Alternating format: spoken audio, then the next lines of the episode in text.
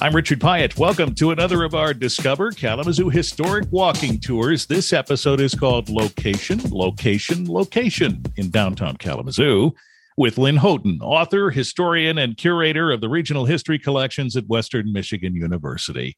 Lynn, we're starting at Portage Street in East Michigan Avenue this time, right? Yes, we are, Richard. And we're going to be talking about business because the area that we are in right now was Kalamazoo's first business district.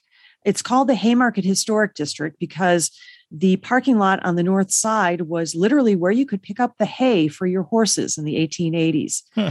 And um, when we're standing here on the corner, the very tall building on the north side of the street, which is called the Haymarket Building, was completed in 19, 07 as a wholesale hardware firm. And that's what we're going to find a lot in this area. We're going to find retail and we're going to find wholesale companies because of the location to the train uh, and transportation.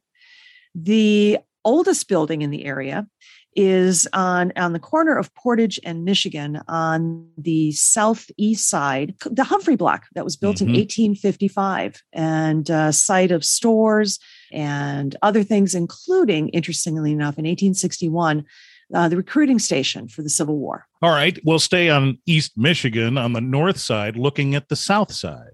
Yeah, the best way to see the buildings is to cross the street and look at the opposite side of the street. And as we walk around down and look at those buildings on that side, you're going to see some that are Italianate with the long, narrow windows and the uh, ornate cornice at the top. Most of those were built around 1869.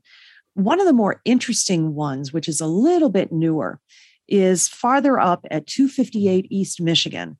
And up at the cornice, if you can look very closely, there is a musical lyre at the top, which signified that something was going on in this building. And what it was was Madame Janice Short's Music Academy. And this was built around the turn of the 20th century. Now, Pitcher Street, which I don't suppose has anything to do with baseball. no, it doesn't. But as we go to Pitcher Street, you can see the old Grand Rapids and Indiana Railroad Station. Now, this train went north to south as opposed to the Michigan Central that went east to west, started also in 1869. And the station that we're looking at right now was built a little bit later in 1874. And it's also a wonderful example of the uh, Italianate style. And it was because of that station and the other station to the north, why you had businesses around, uh, and especially hotels and motels that were located there for the people that were arriving. Currently, this building is now the home for the Kalamazoo Community Foundation. Yeah, and it's interesting because uh, just the other day I was driving along Michigan and there was a car in front of me with an out of state plate. And as that light turned green there, they started going to the east on Michigan and were looking and pointing at that building. It really does attract attention, doesn't it? It does. And a lot of reasons it attracts attention to Richard is just because of the wonderful work that's been done by not just the Community Foundation, but other individuals who had the building before. Because not only do you have the building that's preserved, but also the warehouse behind it. And so they've done a, a wonderful job of what we call adaptive use of the building. All right, off we go to 21 East Michigan. Now we've crossed the street and we're going down on the south side and we're going to look at the north side. And probably one of the more uh, significant buildings that is in this area is the Desenberg building that was built in 1886 for, here we go again, a wholesale grocery firm. and what's significant about this, it is the only building left in Michigan to have been designed by the Chicago architectural firm of Dankmar Adler and Louis Sullivan.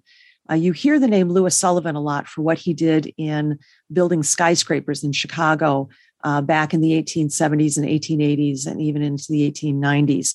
So it really catches a lot of attention from people, especially those from Chicago, when they find out that we have got an Adler and Sullivan building. That's great. Well, when there's industry and bustling downtowns, there must be money, which means there must be a bank.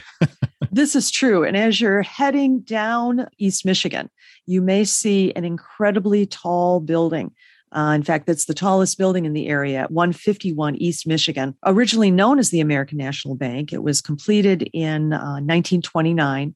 It was designed by the firm Weary and Alford, and it is an incredible example of Art Deco. And when you look at it, so much of it, the the doors, the entrances, the display case, the light fixtures, are so highly decorative, even the flagpoles. And then when you walk in to the lobby, there still is a bank in the lobby it's just incredible the decoration on the ceiling. Still in use, very active as far as all the offices, but just a wonderful example of Art Deco. I'm Richard Pyatt. Thanks for coming along with us on this Discover Kalamazoo Historic Walking Tour. Check out our other episodes and lots more at discoverkalamazoo.com.